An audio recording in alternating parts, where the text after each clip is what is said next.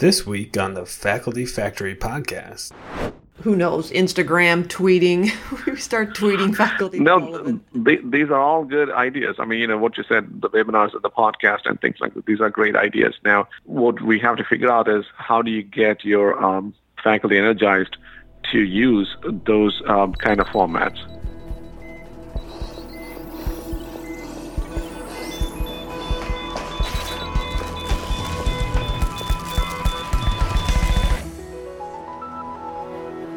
Welcome back to the Faculty Factory podcast, friends. On today's episode, we have Johnson George.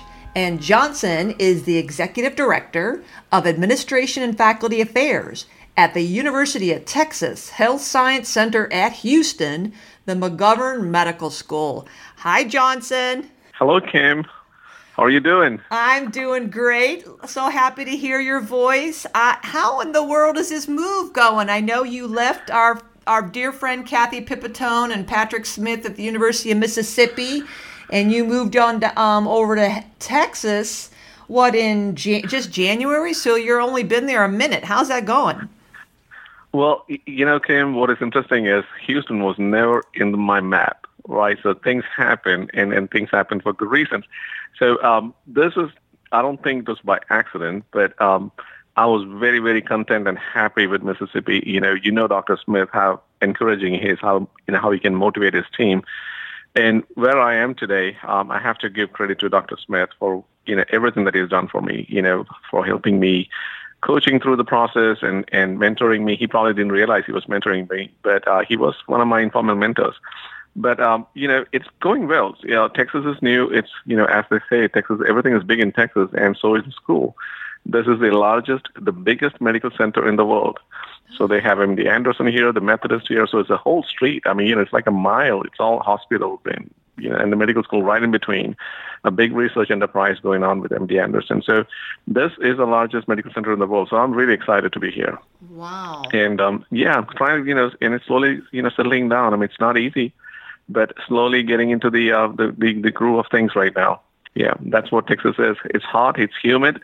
Houston is really humid, so we went through a little bit of flooding. At uh, you know, we, we didn't get anything flooding in our place, but there was some flooding in some areas. Um, and you know, that that's what Houston is. That's what they tell me. They got 13 bayous here in Houston. That's what where the water flows out to the ocean. I mean, to the Gulf.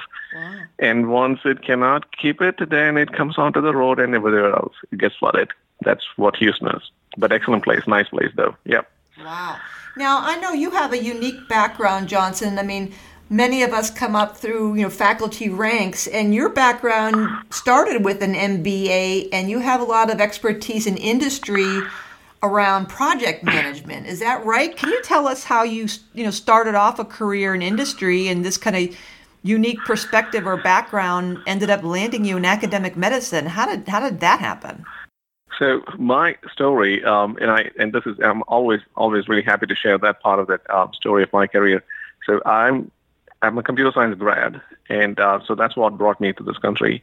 Um, I'm from India originally, so I got to the U.S. and and so I started my career in IT, and did that for a long time in industry. Like what I said, I think I don't know if many of our you know folks who are listening into it probably remember the two-way paging technology back in the 90s, and uh, I worked on that. Um, you know, some you know not on the engineering side, but on the you know on the application part of it. So that was exciting days back then, and now we have um, you know back then in that industry time we actually foresaw everything that we're doing today. Um, but unfortunately, that company didn't you know that went belly up during the 2000s.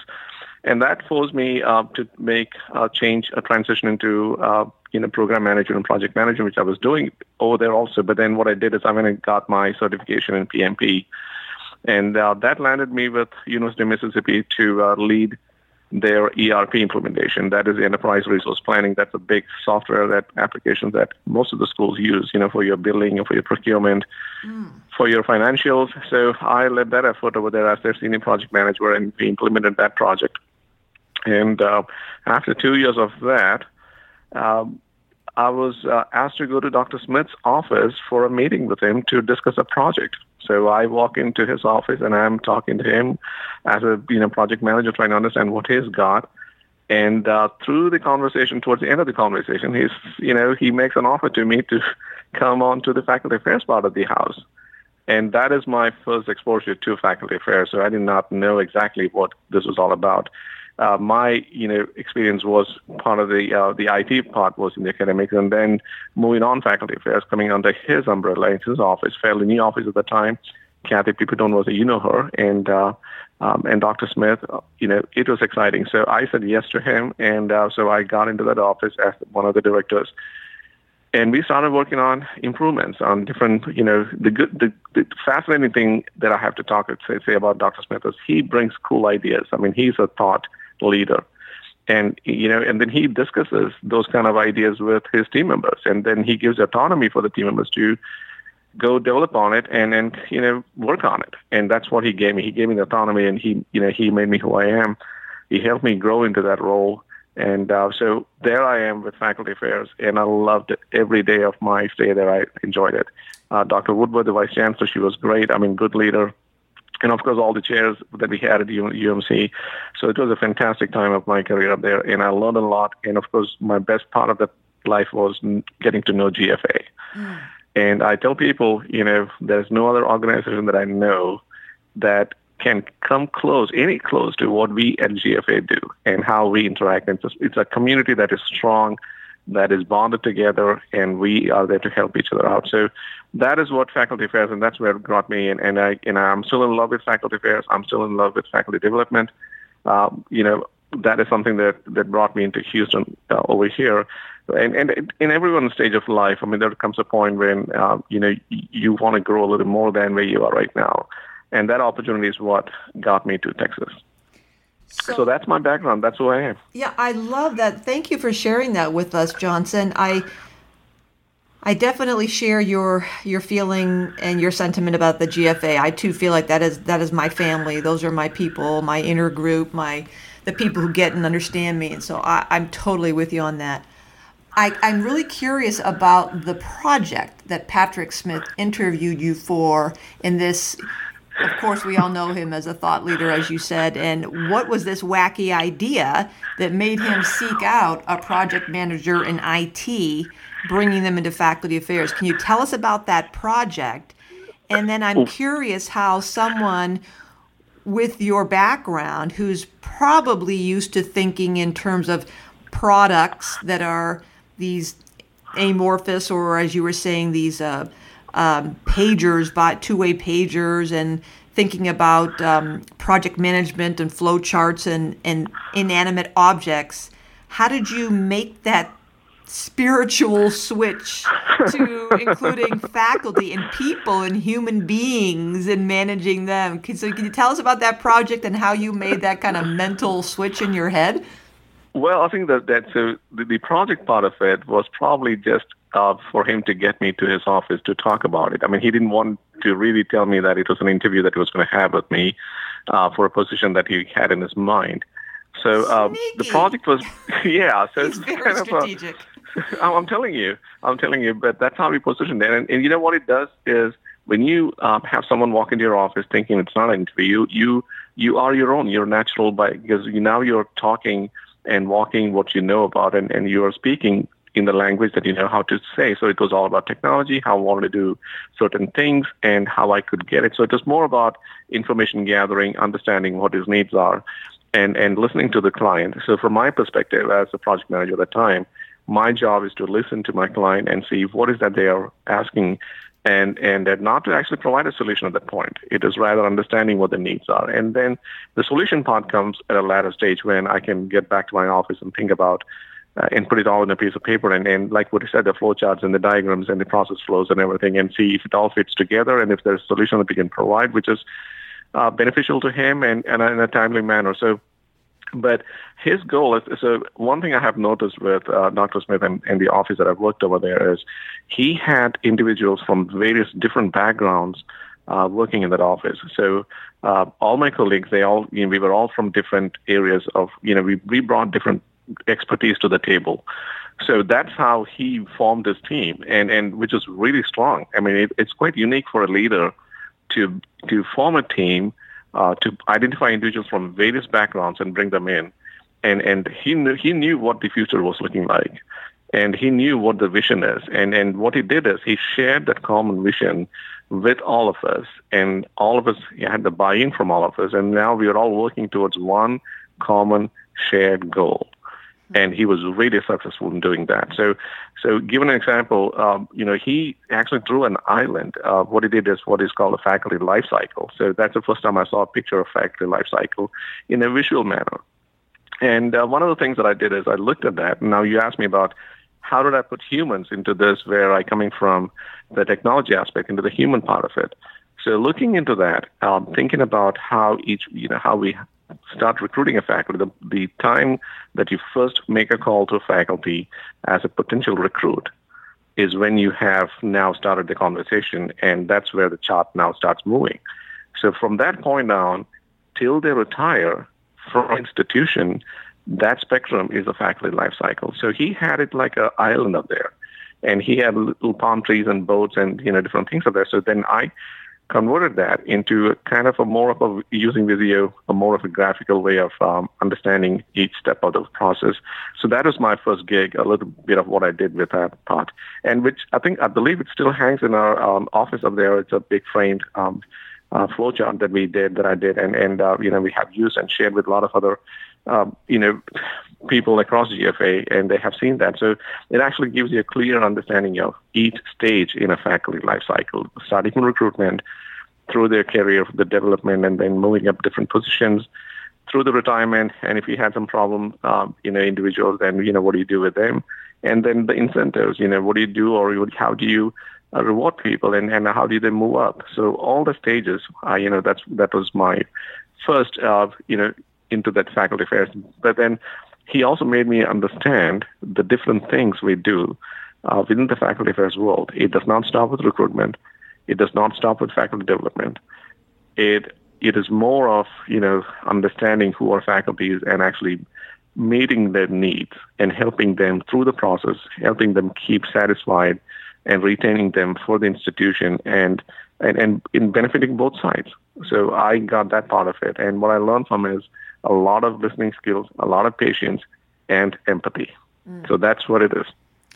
Well, I, I you definitely um, kudos to Patrick for creating and building this environment and this culture because that's very clear, and kudos to you for having the the the vision or allowing yourself the flexibility to to see that vision and make it work for you.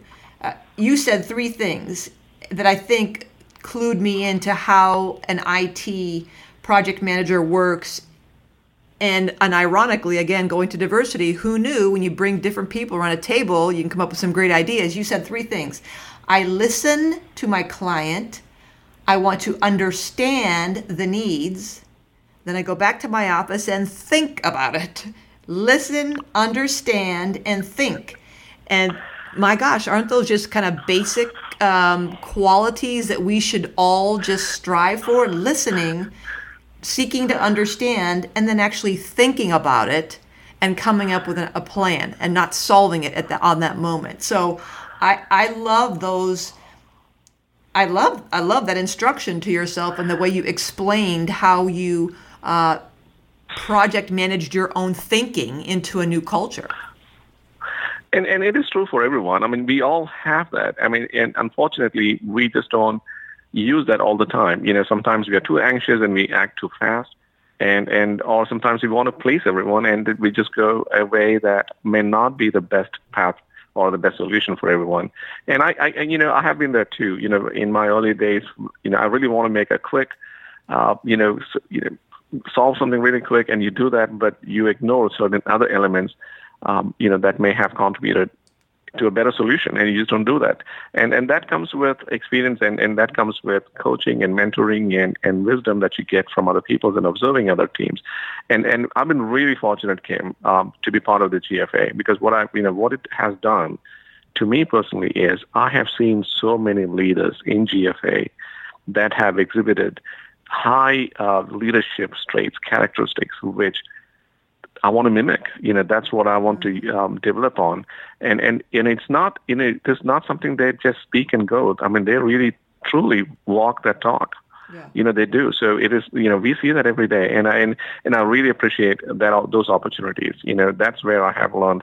And, and that's what I do now. And, and one thing I've learned from, uh, through my career in GFA and my work with faculty affairs is it is not about receiving, it's all about giving, right? I think that's what we do. And, and we, we want to give, we want to share, we want to help. And that is what I have um, gained through my experience with faculty affairs. Mm, love it.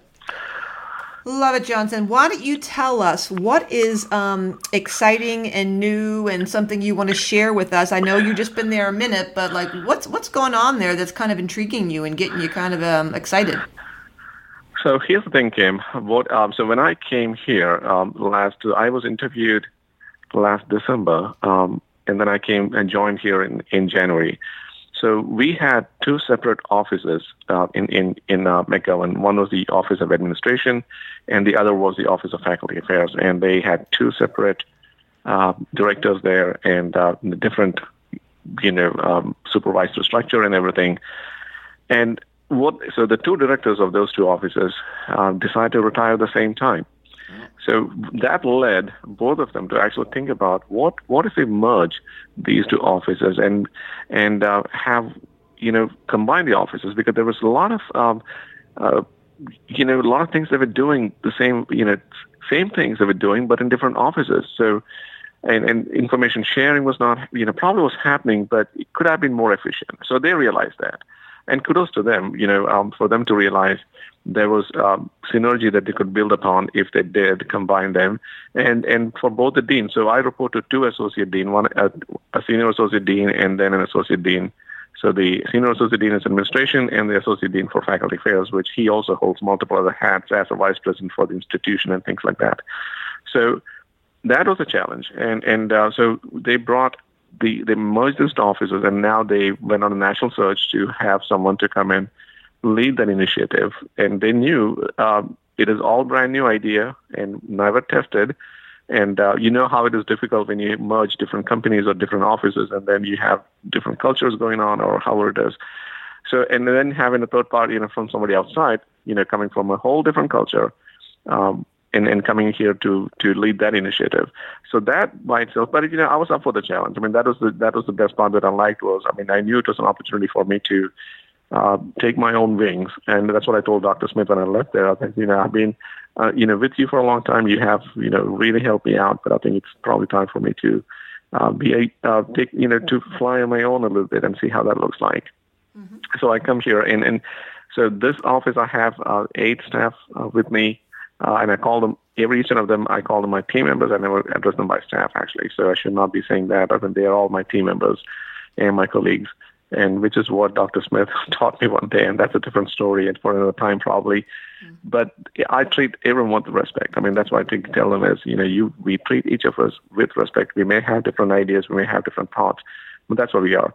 So one of the um, the cool things that I've seen here, and I can um, which my experience with uh, UMC and other schools that I've read about or seen through our listserv is uh, for their promotions and tenure, for example, they're um, all the the school you know um, processes them, they approve them, but then they have a university level committee that actually does uh, vet that process and and uh, they they approve that list. They actually talk about them. So our dean goes and sits with the other deans of the other five schools and they all have to make a case for their faculty for them to get uh, be uh, you know nominated for tenure because the tenure is given by the UT system in Austin.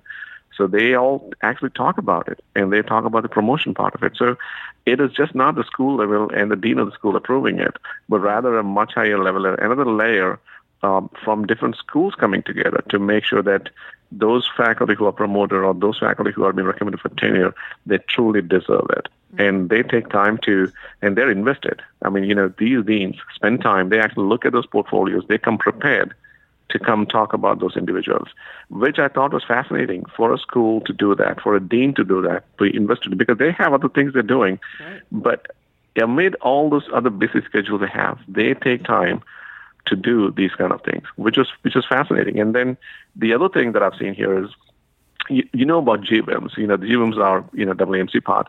But at, um, at McGovern, we have what is called a Women Faculty Forum. And this is a thriving, uh, you know, enterprise. I mean, kind of a small group setup. And, and uh, they, you know, the, the dean has spent, you know, gives them money to do different things, and our office supports them. And that's another bunch of fantastic, phenomenal, you know, um, faculty group that that really is doing well. You know, they they encourage each other, they talk to each other. So that is another one that I've seen really successful over here, and could not be without the help of the team members that I have over here. Because we just had our uh, annual um, meeting a couple of days ago, and everyone was so happy about you know how it was all managed and taken care of and we had two awardees so we gave four awards to you know from from each sector from you know from the research from the clinicals and from the education. So, you know, we had Trailblazer Awards basically for them. And uh, so it was all very interesting. And, and, and I've seen, uh, and the other thing is, you know, this school, our school does not, we don't own a hospital. So our faculty works at our other hospitals on the street that we I was just talking about, like the Methodist or the, the Hermann. I think that's where most of our faculty are. Memorial Hermann is where it is. And uh, so we don't own hospitals. So it's very different, you know, how it all works. And then coming in on the administration part of it. So that's where all the finances and all the um, approvals happen. And of course, in the faculty affairs, you know, all our promotions and all our, you know, other things happen within that.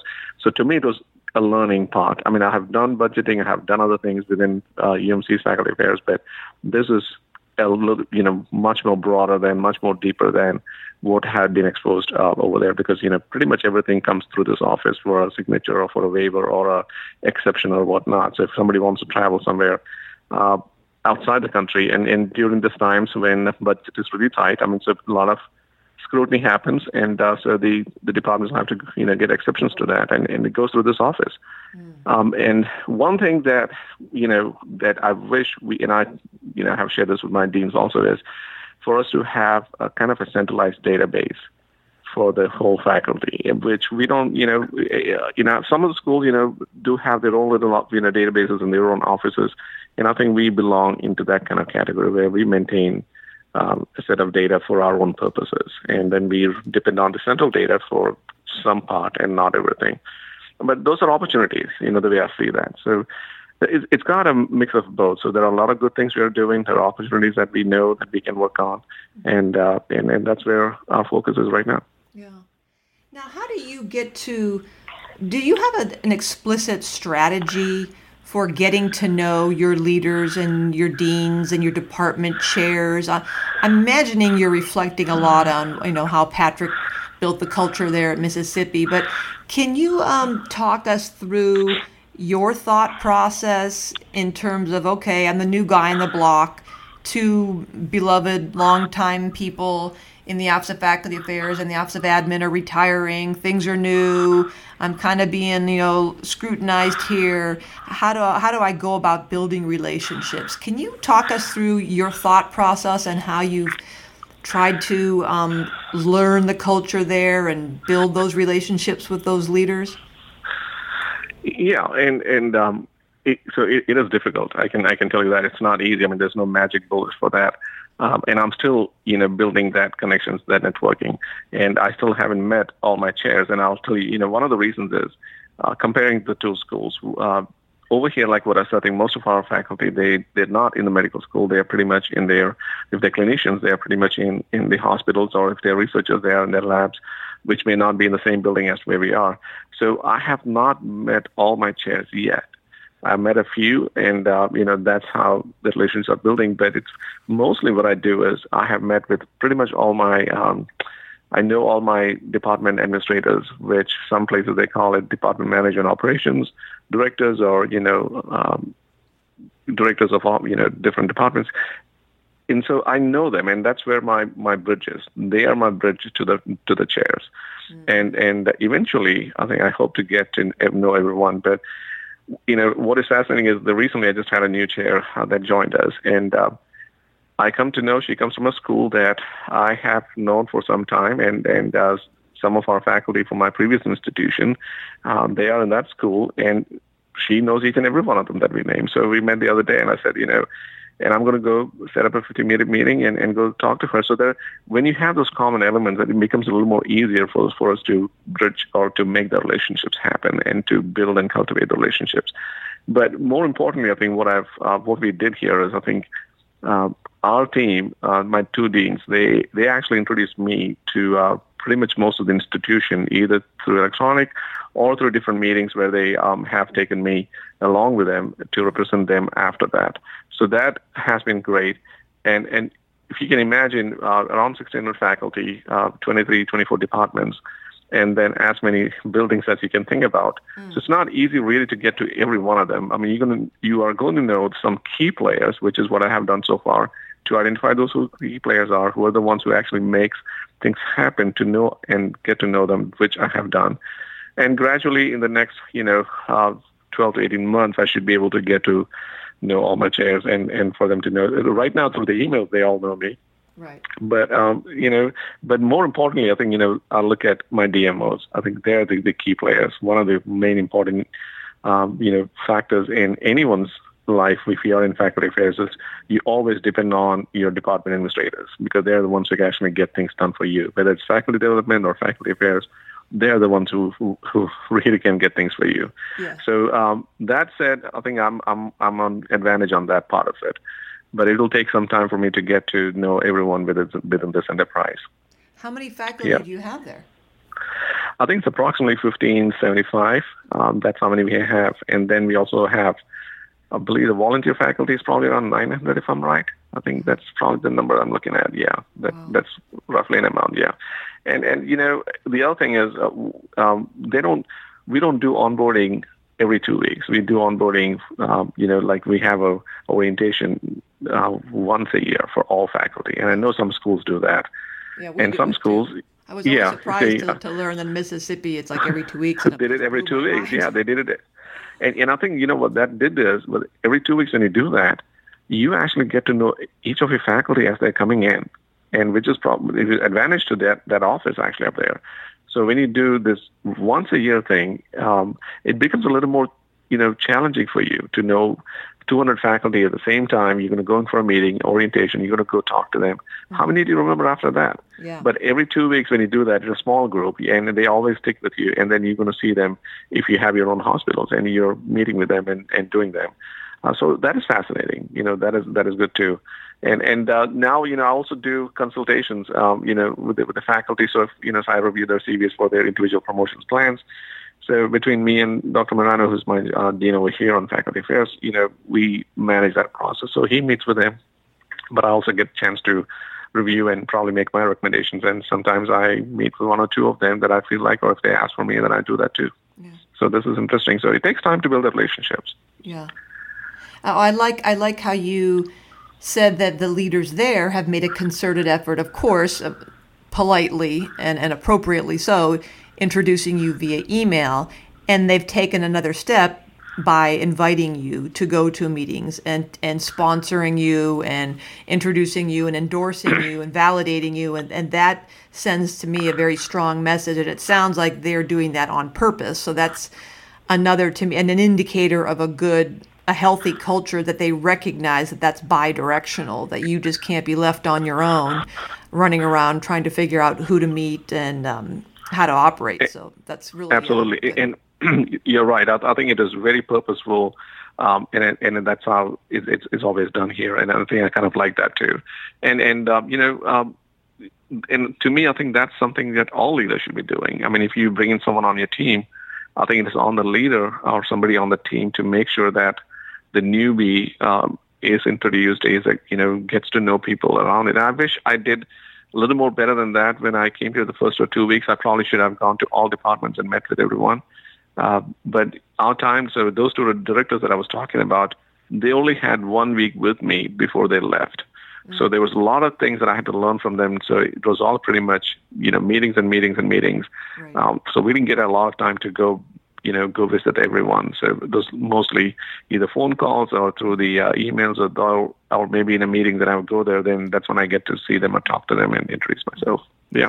You said you're already doing consulting with faculty members about promotions. Are you hearing any themes or issues that are kind of lurking in the back of your head that sound familiar to you in, in terms of our every our annual PDC, our professional development conference, where we had the "What keeps you up at night." Are you starting to hear some like similar refrains of "Oh yeah, I've, I've heard this before," um, or anything new coming up that um, you've been thinking about? No, I think you know a lot of the um, the topics or items that come up will easily resonate with us uh, from GFA. You know, I don't think we have uncovered anything new so far, but but what we you know do here um, is sometimes we get those accelerated requests, which means someone who wants to go a promotion earlier than their time, oh. and and and sometimes it is difficult for them to understand and uh, when a, you know when I as a third party review the CV, but those things I don't talk to you know I don't meet with those individuals and and uh, Dr. My dean uh, you know he will meet with them to convey that message whatever it is. Um, and at times it's not easy. I mean they may not they may they may not really understand what that accelerator means. So if you were to ask me, and uh, you know, if I'm going to be selfish and I'm going to say, hey, I'm a five star guy, and, and you know, I'm I'm great in everything everything I'm doing. But then when when you look at it, you may have a whole different perspective to that. And you may say, Johnson, well, I see some gaps here, and this is where there are some opportunities for you to improve. So if you wait for a year, you might be in a really good position to um, to go off a promotion of a tenure. And it, you know, and, and sometimes the faculty will take it and, and they will um, they're thankful for that and then they acknowledge that and then they go back and come back in a year and sometimes maybe not many one or two might say no I want to push for it I want to go for it and then the results comes back as what we had predicted. Mm. And but again, it's a learning lesson for them too. Is uh, you know, and, and they knew they know that. I mean, knowing going in, they know uh, the odds are probably not in favor of them, but they still want to give it a shot uh, and see because you know the committee is almost 15, 16 members there, so who knows how that's going to go through. And and this is a committee that really, really goes really deep. I mean, they studied very well before they come and try to present uh, their case or you know talk about the faculty they're reviewing. And that's something that different that I've seen here compared to my previous institution is uh, faculty is assigned to a primary reviewer and then you have a secondary reviewer, and they are the ones who are actually presenting the case or you know to the whole committee, mm. and uh, you make the the committee then decides how in, in the previous institution it was everyone was a primary reviewer pretty much, and they voted on that. So, um, you know, so I don't know which one is a better one. I, I you know, so you could argue for either way. Uh, and this year, I know we have around 93 faculty who's going to for promotion and tenure. It's just a big number. It's a lot, you know, it's a big number. So asking 17 or 18 reviewers to go through 93 portfolios, it's not a simple task. I mean, they also have a day job, and so you have to be mindful of that. Um, but you know, it, it's a, is there a rolling um, or open application for promotion there, or is it only certain like times of the year where you have to submit it, your materials? It is actually happening right now. So we just closed the, uh, the the portfolio part right now. So the second phase of it, which is requiring the letters of reference, that's happening right now. So the deliberations will start next month. So it is like a one time a year when people can apply. Right. Ah, okay. That is correct. And, so and Hopkins, all, people can apply any any any any day of the year. Yeah. The, year. the the only ones that we entertain any time of the year before that is for someone who's moving from instructor to an assistant professor. I think that is an ad hoc kind of process. It doesn't have to go beyond our office. We can approve that within yeah. our office. So it doesn't have to go for a full AP, FAP, you know, AP committee recommendation, things like that. But uh, it's it's it's interesting. And the thing is, our school, like every other university, is mandated by the university systems. You know, their bylaws and their rules and how they're all set up. And we have all little internal, you know, processes in place to, you know, using the university guidelines. So we, we, we are um, kind of tied as to how, or restricted as to how much we can play with it. I mean, you know, university has given us their guidelines, so we got to work within that. So it is interesting. Each one, each is different. And Texas, as you know, has I think I believe that we have around 12 schools, 12 medical schools for the UT system. Yeah. So it's quite big. It's quite big. You know, you know what? I I ha- I can't understand this. So kind of switching tracks here a little bit. How in the world does a faculty member at Houston? I'm envisioning it like you know the Strip in Las Vegas. They're going to go work at McGovern Medical School but then they're just going to go walk up and down the strip at all these hospitals and say, I'm going to go work there. And they have to negotiate their own like appointment at a hospital? So you said you know your faculty in they're, the, they're in the school, but they all work at different hospitals. How does that logistically work? So it, it's fairly simple actually. So it's all in, it, it's like what he said. It's like the Vegas Strip, right? I think it's almost like a mile. And Memorial Hermann, and it's all interconnected though. So uh, and when the faculty comes in, um, you know, when we appoint them, they know where they are practicing either the Memorial Hermann or whichever hospital is the children's or whichever hospital it is. They know where they are. Um, and and uh, most of our clinicians, you know, they they probably are spending 90, 95 percent of the time at the clinics where they where they are. And then, of course, we also have, as you know, Houston is a really big city, fourth largest in the country, and uh, so we have uh, locations or clinics outside of the uh, Houston area. So you go 20 miles, we have clinics over there. So we have faculty serving over there, and uh, you go uh, 30 miles, 50 miles out, we have clinics over there. So it's it's spread out everywhere. So you have UT physicians offices across spread across the um, the Houston metro. So our faculty is everywhere. But that's where they are. So when so you get start, an appointment, they start by identifying the clinical practice site. And that is then correct. Each so, of those sites have an affiliation with McGovern Medical School. Our fact, all our all those appointments are in uh, fact at McGovern Medical School. All the faculty appointments are at the uh, McGovern Medical School. Yes. Wow. Yeah, yeah, that's where it is. Yeah, in fact, I think I was. Um, I think we had as far as I think sometimes we have folks as far as 100 miles out from here. You know, um, serving in some other hospitals or helping or consulting and things like that. Because again, like what I said, I think being in this um, medical center, that they call it the Texas Medical Center of this area, and uh, being in TMC, having access to uh, different MD Anderson and different other places and research facilities it is a it is you know advantage faculty, literally advantage faculty because now you have world class you know everything that you can think about, and and uh, so if you're a researcher, if you're a clinician, if you want to do you know if you want to do oncology or if you want to cardiac, I mean do you name it, you know um, they have it, and, and in fact I think if you look at the the, the grant money that uh, MD Anderson gets and um, in our school gets. So it's pretty decent amount that they, they rake in, that bring in here, our faculty brings in here. Mm-hmm. And they have many institutes that go along with each department. So there are neuroscience or there are immunology. You know, there, there are different ones. I mean, there are many institutes that go along with it. And it's still growing. It's still growing. Oh, my gosh. I can't yeah. even imagine the logistical nightmare of trying to organize faculty development – seminars and workshops and leadership programs where I mean, I'm thinking at Hopkins we have six hospitals and we have some, you know, some satellite clinics here and there, but it's nowhere near as big as Texas. It, so I can't imagine the whole well, where do we have it? This it's not even like which which which building should we have our meeting in in a right. 10 block mm-hmm. radius. It's like which part of the city? I mean, that is just so complicated. It, well, so I haven't even touched on that yet. I think you know the faculty development part. So that's something that I'm um, got my one of my goals is to have something going on this year. As part of my leadership goal is to get that going. And like what he said, I mean, you know, you start thinking about the logistics of that it is not easy, but however, we do have uh, certain programs that are done at the institutional level. And, um, you know, the faculty, whoever it is, I think they're given time to come and participate. So that's done in, you know, close to our school, um, in the TMC, the medical center area, in the, you know, our main office. And uh, so people do come for that. And, and uh, it is interesting, you know, if you have to go give a faculty development seminar or a series or a speech or whatnot, to one of the hospitals. You really don't go to the hospital. You basically ask the faculty to come here and, and to the medical school or to one of our common facilities to do that. Um, and grants writing for our basic science, it all happens within the medical school or the medical center, you know, one of our HR buildings, the big buildings up here.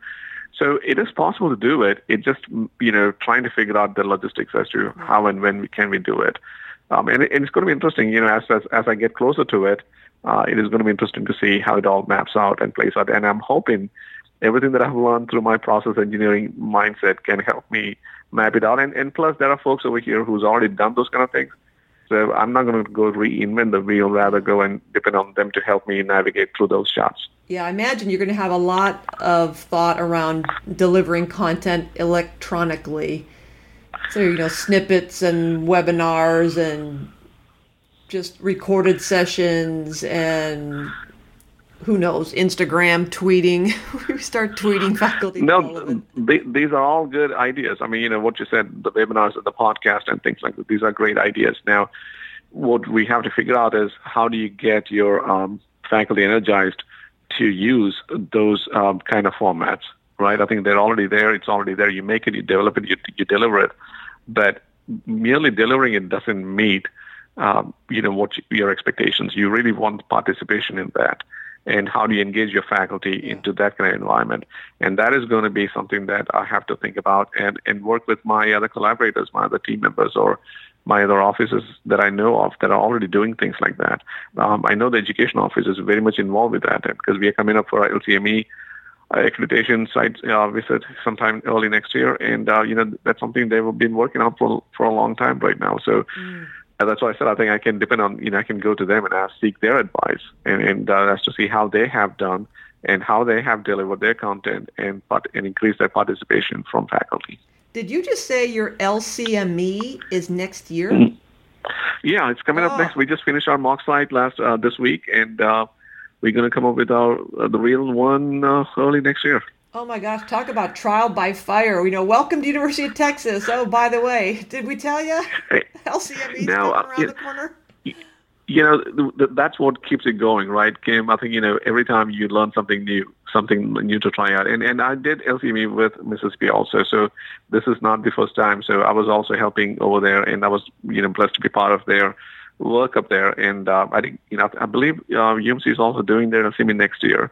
So, uh, but this was an opportunity that I gained from there. I mean, I got that experience, and I come here, and then, you know, you can just walk in there and and see what it is. I mean, you just know what the standards are, and you're looking for that specific information and trying to make sure you understand what they are, where they are, and answer the questions that's going to come up to you. Yeah.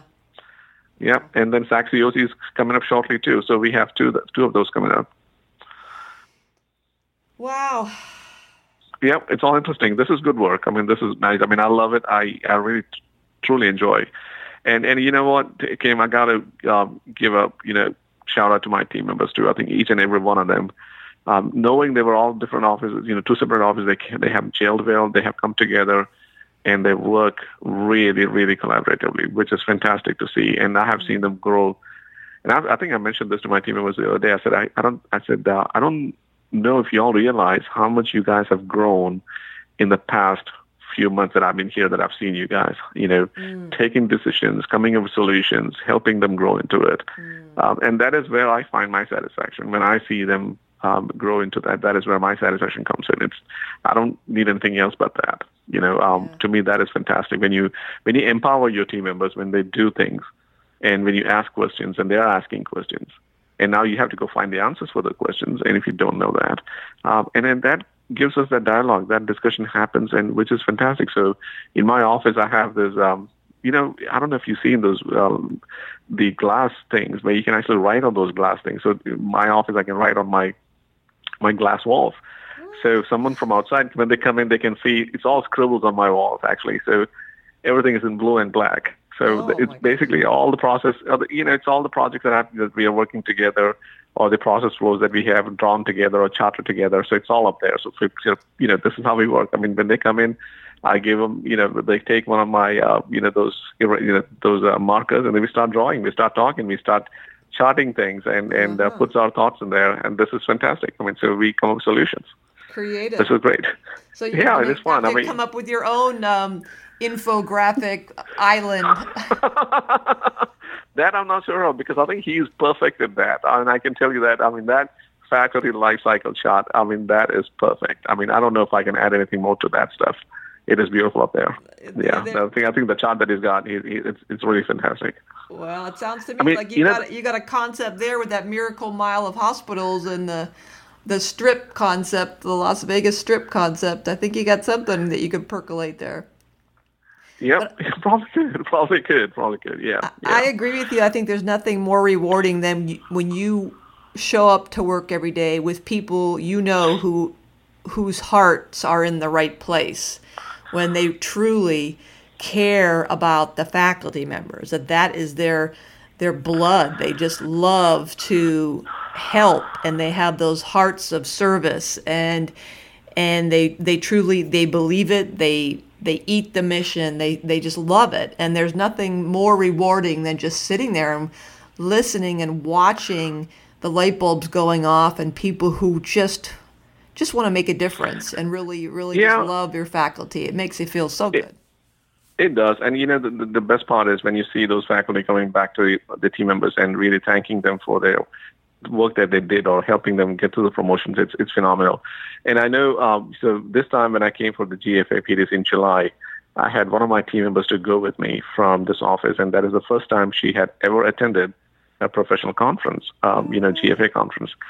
And to to see the light and, and to see the joy in her, um, knowing that there are mo- many more like her uh, Yeah. in this, you know, in this GFA world, um, and and uh, it was really nice. It was really, you know, it was uh, self satisfying time for me to see, you know, how she enjoyed it and um, making the networking and getting to know people, getting to talk to people, and understanding. All of us are struggling probably with the same kind of uh, issues, and and we are all trying to figure out what the solutions are, and there is not an easy one. So um, it, Oh, it so that to me was one of my yeah. No, that is one of my highlights. I tell people all the time, if not for anything else, but that by itself is a great thing. Yeah, when people recognize each other, at least by oh, you know, you understand me, you see me, I see you, I get you, I know, I know the life you're living. It's so You're right, comforting to you're- know that you're not alone in this. So, totally right. Yep. Yep. Well, Jonathan, Right. So this, is, this is great. Is there anything else you wanted to share with um, the faculty affairs, faculty development family out here listening to um, you today? Well, Kim, thank you for the opportunity that you, um, you know, that you gave me to share some of my thoughts and and uh, some of my life experiences in this faculty affairs, faculty development world.